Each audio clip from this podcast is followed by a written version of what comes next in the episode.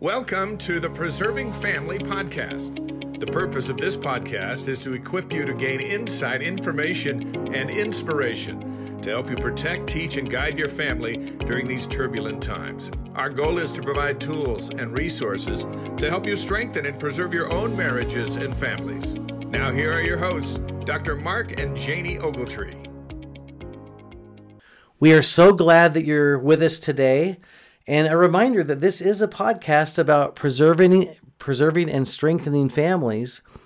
We do want to give tools and we do want to share ideas that can help families and to help individuals and couples to strengthen their relationships. Last week, we talked about red flags in relationships and how we should look for those signs, you know, along the way. And and uh, we know that was a little bit heavy. Today, we want to get into the exact opposite. We want to flip it and talk about how do you know if you're in love? Our intent is to focus first on those who are of marrying age, right? And we want to focus on that group, but also parents. We want, we want parents to have some tools and to be able to have the resources so that when they sit with their children and talk about and help them assess if they're in love with someone, that they'll have a way to navigate that.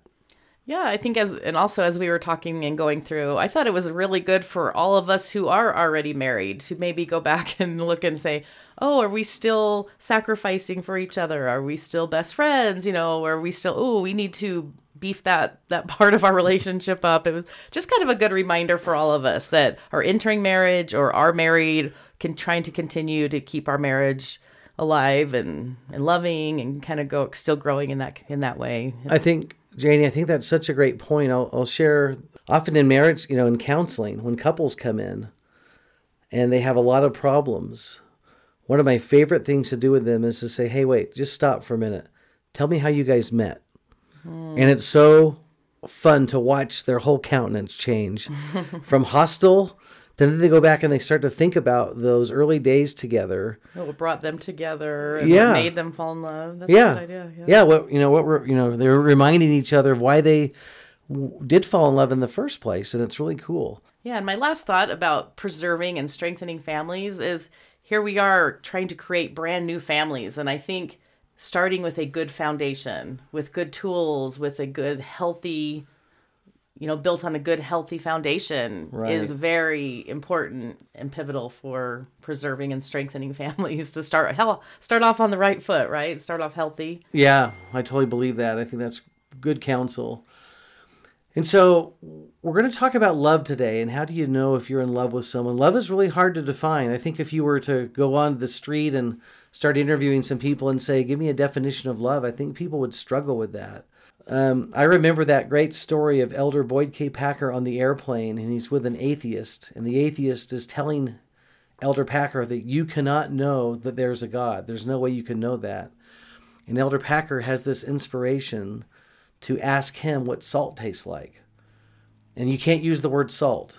And so he tries to, the atheist tries to describe that. He really can't. And Elder Packer goes on to say, Well, I've tasted salt, using that as a metaphor for I know who God is and that He's real and that, and that He lives.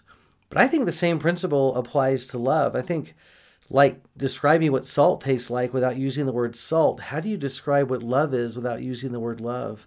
A few years ago, they did a study, some researchers uh, conducted a study at a large university in the Pacific Northwest. And they asked the question, that very question of what love is no one could really define it. it. People did not agree on what love was, and I love what well I I like what one person said uh, in the study that you were able to write some comments, and this person wrote that love is like lightning. You may not know what it is, but when it hits you, you'll know. And I I think of my own self, Janie, with you, where I don't know if I could have ever defined love, but I knew that I was in love with you. That's for sure. yeah, I I agree. It's hard to explain how you how you feel love or how we each feel love or how we know that it's love right but we mm. do kind of have an idea of what constitutes love and it makes me think of like in first corinthians chapter 13 where you know it says love is kind love envieth not charity vaunteth not itself is not puffed up does not behave unseemly, seeketh not her own, is not easily provoked, thinketh no evil. You know, there's all those those things that we've been taught that true love really is. Rejoiceth not in iniquity, but in truth. It beareth all things, believeth all things, hopeth all things, endureth all things. Right? Yeah. Charities never faileth, or love never faileth. And so hopefully our relationships are built on those kind of foundations. And I'm excited because we're going to talk about a lot of those today.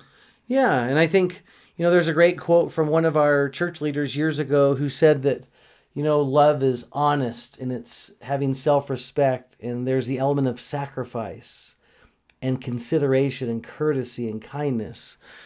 You know, And placing we ahead of me. I like that. Right, and and you know when, when you say that, I just listened to a podcast this week myself that where the author just tried to define love by saying it's just really when you love someone else with no strings attached. You know, you're, you're not even expecting anything back. You know, I think in our LDS uh, theology, there's been teachings along the way that have really been really helpful. President Sister Hinckley were wonderful in helping us understand the true nature of love. In fact, I love this statement from President Hinckley that I'm satisfied that a happy marriage is not so much a matter of romance as it is an anxious concern for the comfort and the well being of one's companion, and that selfishness is the antithesis or the opposite of love. I love the Hinckley. Sister Hinckley is one of my heroes, and one of my favorite things she said in an interview when people are asking how she decided to marry Gordon, and she said, "You know what? When I loved a lot of qualities about him, but I realized that if I married him, that I would always come second because I knew that God would always come first with him." And she said, "I was okay with that." And I just thought that was so cool that she knew that they were still going to be in love and he would, you know, put her put her second but only behind God. And that was I just thought that was such a special thing that they had. Yeah, and I, and I believe that that is actually so incredible because with God first, now President Hinckley's capacity to love Sister Hinckley increases even more. Yeah. You know that when when we try to go around God and love a spouse first and God later, it doesn't work out real well. God is the source of love. He is love. And so if we can connect ourselves to him by keeping his commandments, by covenants that we keep, by trying to trying to become like him, our ability to love others increases drastically. we actually had a daughter come home one time from Young Women and they were having a lesson on marriage and Right. and her young woman leader said have all of you need to find a man who worships you and puts you first. And when she told us that we were kind of like eh, worships you first over go- i don't know if that's such a healthy thing. We had a discussion so we had a little that. discussion about that but you know and I, but i love sister hinckley's view as, as long as he's god's first that's great. And then i come second i'm good with that. I love that too. There's another part of our theology that I think is really significant, and that is the idea that love lasts for eternity. and continues to grow Right. I know it's it breaks my heart when you hear of other theologies and religions and people who think they believe in a heaven and they believe that we're all going to be there together in heaven, but they don't believe that we're going to be married in heaven or Right. be in families forever. And that's so sad because there's so many people who love and adore and are so loyal and They're faithful deeply to their love. fa- mm-hmm. you know to their spouse and to their family. But how does that just end? Because we go to heaven. That's heartbreaking to me. And i'm just so grateful for our theology for the prophet joseph smith restoring that knowledge to us of the plan of salvation that we you know the great plan of happiness that we will be together forever that we can continue that our relationships like we have here and our our love and our family unity forever. And I, I love that. And there's even more depth to it. Let me share this with you from George Q. Cannon, where he said that we believe that when a man and woman are united as husband and wife, and they love each other, and their hearts and feelings are one, then that love is as enduring as eternity itself. And that when death overtakes them, it will neither extinguish nor cool that love, but it will, it will brighten and kindle it into a pure fl- flame and that will it will endure through eternity. You know, Elder Richard G. Scott used to talk about that concept quite a bit. He almost made it, even though his wife Jeanene had uh, died many years earlier, he would sometimes talk in general conference as if she was right there with him. But the idea is that love is always growing, that it's always increasing, that the trajectory for love is building, growing, momentum, crescendo. That doesn't mean that there aren't, you know, dips along the way and, and, and or hard days or Yeah. hard moments or arguments yeah. or, or days where you're like, I don't know if I want to be married today anymore. But you bounce back the next day and you're okay. But but overall, the trajectory is increasing and it's building and it's growing, not only in eternity. So when I die, Janie, and meet you, whoever whoever whoever dies first, but we will find out, as Elder Richard, Elder Scott used to say, that not only is our love still intact, but that it has grown. And I often tell my students to look for that pattern on this life. In other words, okay, do you love this person more now than you did a few months ago? And when they say yes, that's a great sign. And I remember a few years ago asking a student that question. He was really struggling and he came to talk to me in my office and and I said, "Look, do you love her right now more than you did, you know, 3 or 4 months ago?" And he said, "No." Mm. And I said, "Okay, that's not a good sign. That's a problem. that's a problem, right?" And um, and uh, you know it's actually a great story because he ends up breaking up with this girl. And then i see him in st george two years later and uh, just by chance. And and he and i said hey whatever happened? And he said actually we're married. I, he needed a break. He needed to figure it out. He did and realized that's who he wanted to be with. But everyone look for that pattern. True love is growing and it's building not just with our spouses but even with our children and grandchildren in all relationships in our life, right? Should be progressing and strengthening.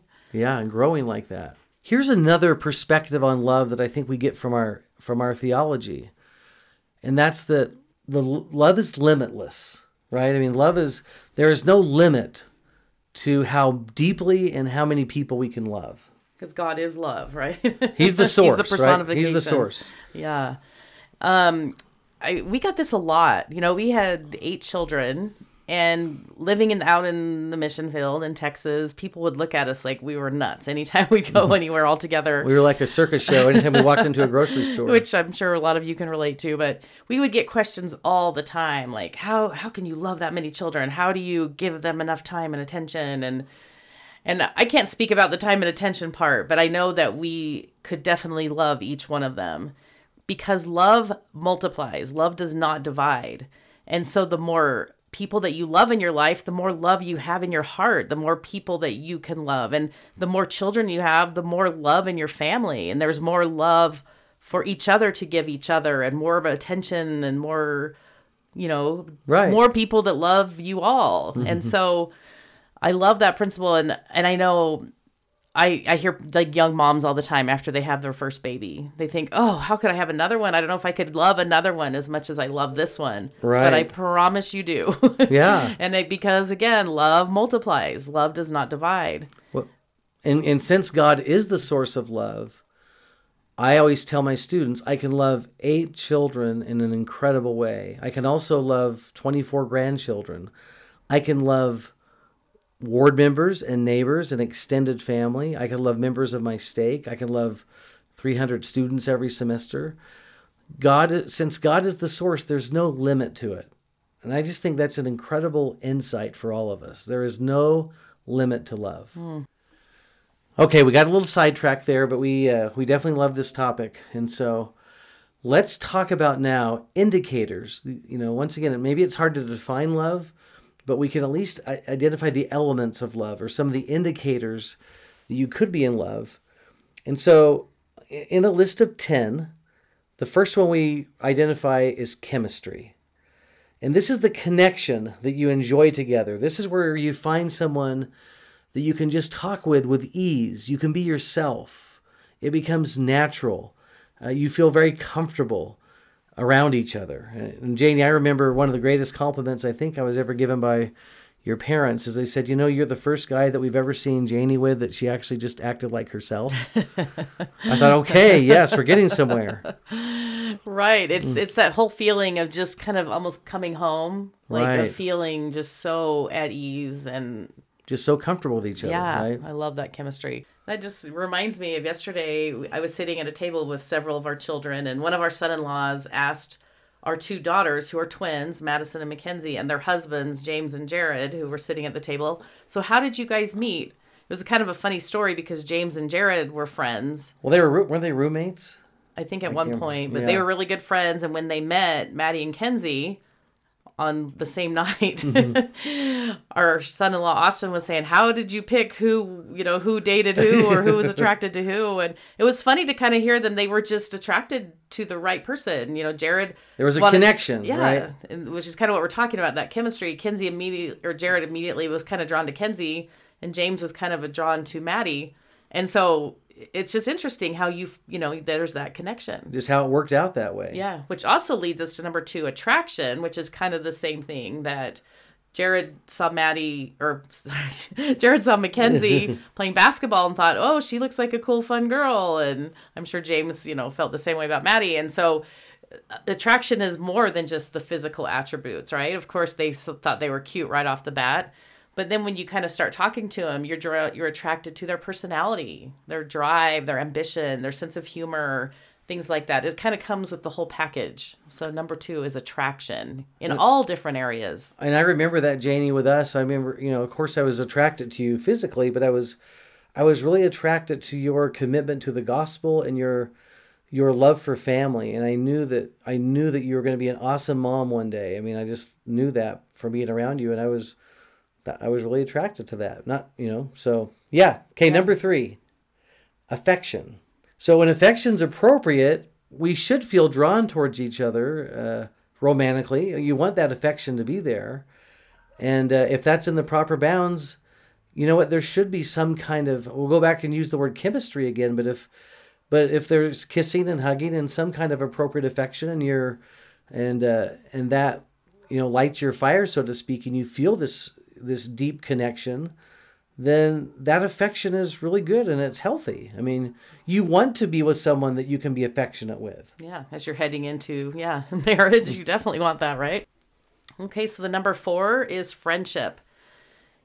I think you know you're falling in love when that when that person that you're dating becomes your best friend. When you'd rather hang out with them than anyone else. I mean, I noticed that with our kids is when they kind of let their girlfriends kind of fall away and they were focusing more on their their fiance or their their Boyfriend to be, or- boyfriend that yeah. they were dating. And then you're like, well, yep, they've arrived. That's it. They're going down, right? But I yeah, and you just can share anything, you can talk about anything. You literally are best friends. I think that's a huge a huge step. One of my favorite quotes you're in love. I heard a long time ago, I think we even had it hanging on our refrigerator at one time, was that happiness is marrying your best friend. I remember, Janie, when we were dating seriously, and this was kind of an indicator to me that, okay, I think. I think we're going to be getting married at some point, even though I, you didn't know that. But my one of my best friends for my mission invited me to go deer hunting with him with him for a week on horseback in the mountains of Utah, which is something I would have loved to have done. But I remember thinking, I don't want to leave her. I don't want to be away from her for a week. And so I made up some great story about uh, having uh, schoolwork and you know some homework and projects due, and I just couldn't get away. And but the truth is, is I I just didn't want to be away from you for that long. And then I remember thinking, wait a minute, what's happening to me here? Right. Aw, thank you. Well, another one. Let me interject this one. A few years ago, I was visiting with a couple. They were really struggling. Both had graduated from school. They were still dating. They dated. This is one of those relationships where they dated two or three different times, and it always ended. And they were really trying to make it work. But this guy, he just wasn't feeling it, and I know he wanted to feel it. And I asked him just a couple of questions, and some of them come from this list. But I, I said, "Are you attracted to her?" And he said, "Not really." I was like, "Wait, you're kidding me?" Because they they were engaged at this point, and they were getting married like in a couple months. He said he wasn't really attracted to her, and I said, "Is she your best friend? Like, would you rather be with her than anyone else?" And he said, "Not really." and I just remember thinking, "Okay, if you guys are getting married, this is not going to last," you know. And they got married, and I have no idea what happened to this day, but. I can't think of a worse way to start off a marriage than mm. okay, I'm not really attracted to you. I don't think I love you that much. We don't like to and I don't, I don't like talking to you that much. So let's get married. Oh, anyway. Oh, sad. Number five, and I love this one, happiness. And I remember, well, let's develop this just for a second. You know, does that relationship, does the relationship bring happiness and joy to your life? And are you looking forward to being together with, with a life of hope and happiness? What I rem- am remembering here is a counseling setting a few years ago where this girl was older. She was probably pushing 30, but she was dating someone that her parents were really not thrilled about. And I remember in this session with the dad, the mom, and this girl, and the dad said, Tell me why you want to marry this guy. And, the, and he used these words. He goes, Sell me on it. Sell me on it.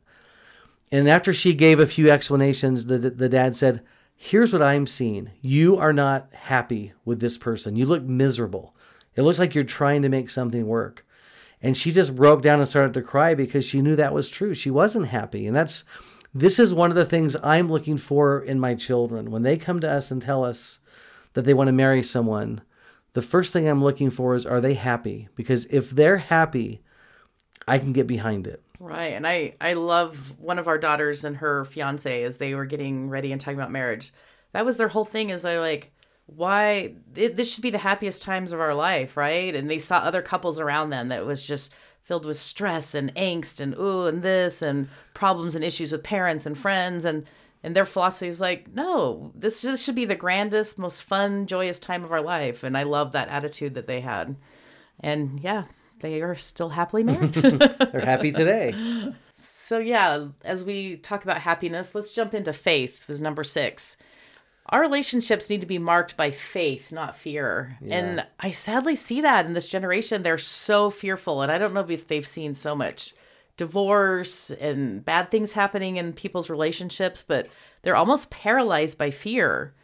And I feel like if all these things are in order that we're talking about, if you love each other, if you're best friends, if you both love God and the Savior, and you're being you're good people, there's chemistry. You're attracted chemistry, to each yeah, other. Yeah, that all these things you should be going forward. And if you're happy in your relationship, then have the faith to go forward and that you can make it work. well, and what I see a lot is uh, with our students at BYU is that sometimes they've made this so complex. You know, it's yeah. There's so much drama to the relationship. There's breaking up and coming back together, and it's so hard. And I because someone's fearful, someone's got for, angst. Yeah. yeah, for whatever reason, and I'll try to tell them, you know what? I don't think this is supposed to be that hard you may want to look for someone where it's relatively easy. I mean, we're all going to have problems and issues. I understand that part. But if you're having this much complexity and drama and challenge, just meeting each other and trying to figure out if this is going to work, uh, that may be an indicator to pay attention to. You know, I,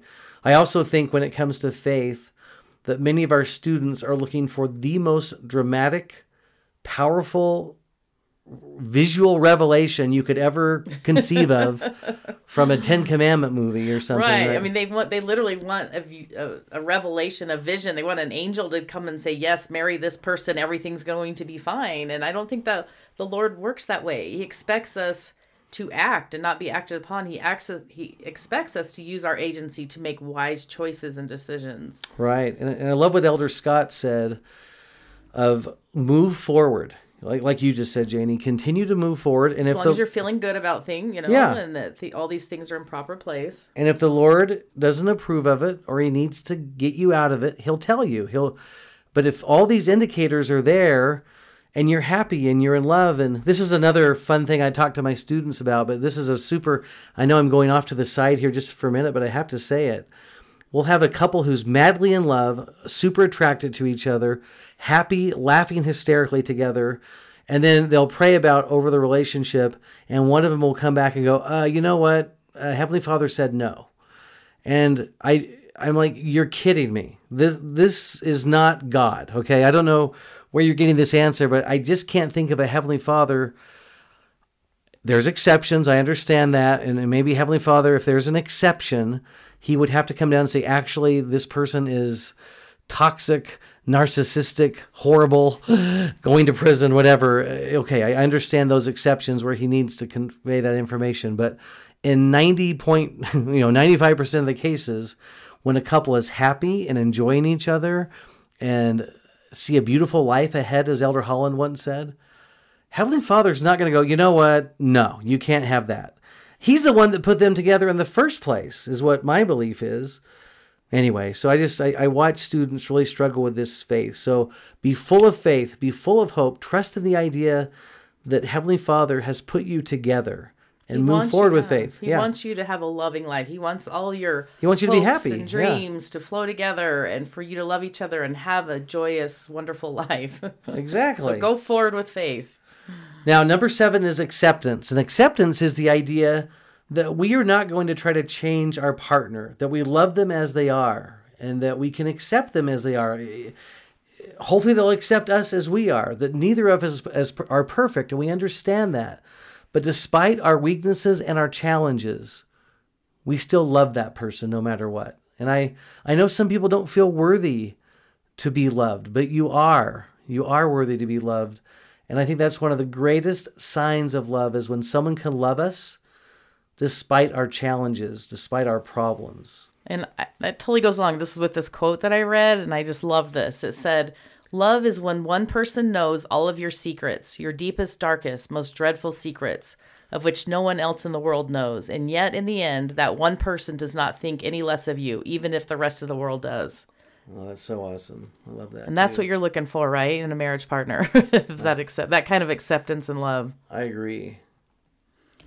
Number eight is future. What does your future look like? What do, we we just talked a minute ago about hopes and dreams aligning, and your number of children, and what you guys see together as your future, and you want those to align. I think so many times people once they get into the marriage, then they start talking about that, and that's a problem. Yeah, to discover, you know, once you're married that, oh, We Both aren't of- on the same page here. yeah, both of you think you're going to graduate schools, one on the East Coast, one on the West Coast, and having these careers, uh, one on the East Coast, one on the West Coast. And I've these are true stories. I mean, I remember a, a student coming to me and saying, "I don't know what I'm going to do. I just got my first job in Chicago, and I just found out that my fiance just got accepted to graduate school in Virginia, and." We're basically going to spend the first three years of our marriage commuting to see each other because we both have kind of different dreams. And once again, not that that can't work, but it's certainly something you want to talk about before. But really, what you're looking for, the indicator here, is just your goals and dreams line up. You're heading in the same place. And that's with how you serve in the church and build the kingdom professionally, as a couple, your dreams. How many children you want? You hear Yeah. all the time about people that get in and then, then all of a sudden the husband's like, let's have kids. And the wife's like, actually, no, I'm going to go to dental school or whatever. Or Right. no, I just want one or I don't want any now. And So how does your future line up? That's a big one. Another another one is number nine is improvement, and, this is like okay, how do you affect each other? Are you good for each other? Do you make each other better? You know, to pull a sports analogy, and that's one of my favorite statements that people would make about Michael Jordan is that he made everyone around him better do you do we make each other better right and and i know that uh, there's that great story president mckay and george q morris talking about how do you know if this person is for you to marry and george q morris said i'm not sure but i know something my mom taught us boys and uh, she said to look for someone who makes you a better person and janie you did that for me i mean i know when i was around you or early on in our relationship and it's still true today but I remember thinking, I just want to be good because she's good. I want to be, I want to be better than I am. So thank you, honey.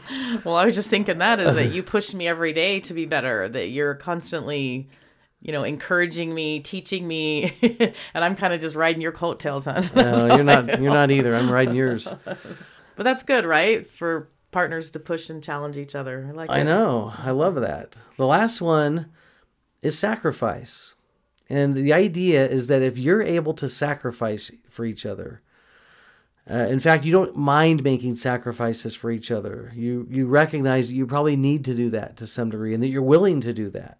I love uh, I love this uh, this concept that true love is built on the principle of sacrifice. Well, maybe we can conclude today with uh, some core doctrines and a story. You know, years ago, Elder John A. Widtsoe of the Quorum of the Twelve Apostles shared what he called in his book Evidences and Reconciliations five tests, so to speak, of true love. And the first one was that true love of man and woman always will include the love of God. I love the idea that, you know, living the gospel, keeping commandments and covenants is increases our love and our capacity to love. Number two, he said that true love is founded on truth and honesty, and that lies and deceit are proofs of the absence of love. And there is deception out there today. And so we have to be aware of that. And is our love really built on, on truth? Number three, he says that true love would never intentionally offend or hurt someone. That's where you kind of look for the abuse cycle a little bit, where people are hurting us, coming back and apologizing, and everything's okay for a day or two, and then back to the back to the hurt again. Number four, love is a positive and active force. He said it serves and helps the loved one. And if there's a need, love tries to supplant it. If there's a weakness, love supplants it with strength. I love that idea. That's exactly what the Savior does for us. But in a loving, kind marriage relationship, we are trying to help and serve and build each other. And then my favorite one of all, number five, and uh, Elder Widtsoe said, as good as all these tests are, there is a greater one, and here it is that true love sacrifices for the loved one, and that's the final test. You know, I've always loved the wonderful story of Edward J. Wood and his wife Marianne. Edward J. Wood was one of the founding fathers of the church in Canada, in Western Canada. He was uh, one of the first stake presidents in that uh, Cardston, Alberta area. And that was back in the day when you served as a stake president for like 20 or 30 years. And then he became the first temple president of the Cardston, Alberta temple when it was built, I think, in the early 1920s. But when Edward Edward was the President Wood was the stake president in Canada, he had come down by train for General Conference in Salt Lake City. And while he was in the area during General Conference between meetings, he decided that he would go to the doctor and just have his throat checked out. He had been he had had a cough that had persisted for some time and he was a little bit concerned about it and the medical care in those days was a little bit better in Salt Lake City than in their rural area where they lived. And so he did go to the doctor, and shocked to him, he found out that he had throat cancer and that he would need to be operated on immediately. And credit to Edward J. Wood, who was just one tough human. Uh, he scheduled that surgery between general conference sessions because he didn't want to miss a miss a meeting. He also had the surgery without any anesthesia, if you could imagine that, because he didn't want any complications from the surgery.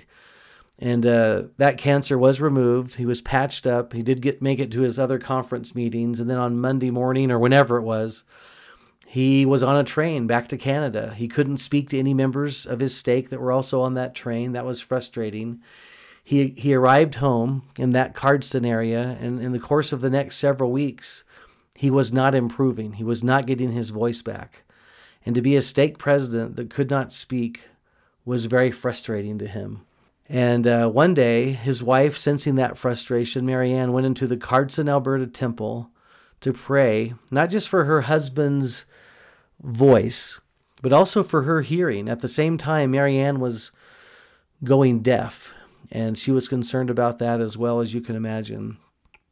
As she was praying, in the unfinished Cardston, Alberta temple, an angel appeared to her, which I love that part. An angel appeared to her, and how would you like this to happen to you? The angel appeared and said to Marianne, We are considering your prayers. And then uh, the angel explained this Marianne, either you can have your hearing return fully, and your husband's voice won't return, or if you would be willing, your husband's voice could can return can be restored fully, and you will lose your hearing. Now, once again, I know that sounds dramatic, and some of you may hear that and think that is the weirdest story ever, but we all, I believe, we all have personal, customized tests and challenges in our life, and this is certainly one of those. Marianne chose to have her husband Edward's voice return, and that she was willing to remain deaf. Now, this is a matter of record. In fact, the journal account that I'm quoting from is 39 years after this event, and Marianne was still completely deaf. But she was willing to give that up so that her husband was a, would be able to speak. And I love that story because it teaches the principle of sacrifice. How much do we really love the person that we're with? Now, I don't think any of us will ever be required to do something that dramatic, and maybe we will. I don't know. I know that's pr- quite dramatic and uh, and powerful, but at least we could all take from it the idea that true love is built on sacrifice. Are we willing to give up some of our interest in the things that we love for someone else because we love them even more. And I think that helps us to understand what real love really is. And when you recognize that you're willing to do that from for someone else, I think you could say, you know what, I'm definitely in love. Yeah, and I know in our family we always say this quote from Victor L. Brown that only if you sacrifice for a cause will you love it. So if you mm. sacrifice for your marriage, you're going to love it. If you sacrifice for your family, for your children, you're going to love them even more. If you sacrifice on your mission, if you sacrifice in your church calling, you know, for whatever you sacrifice, you're going to love it. And I love that principle. I do too. I think it's awesome.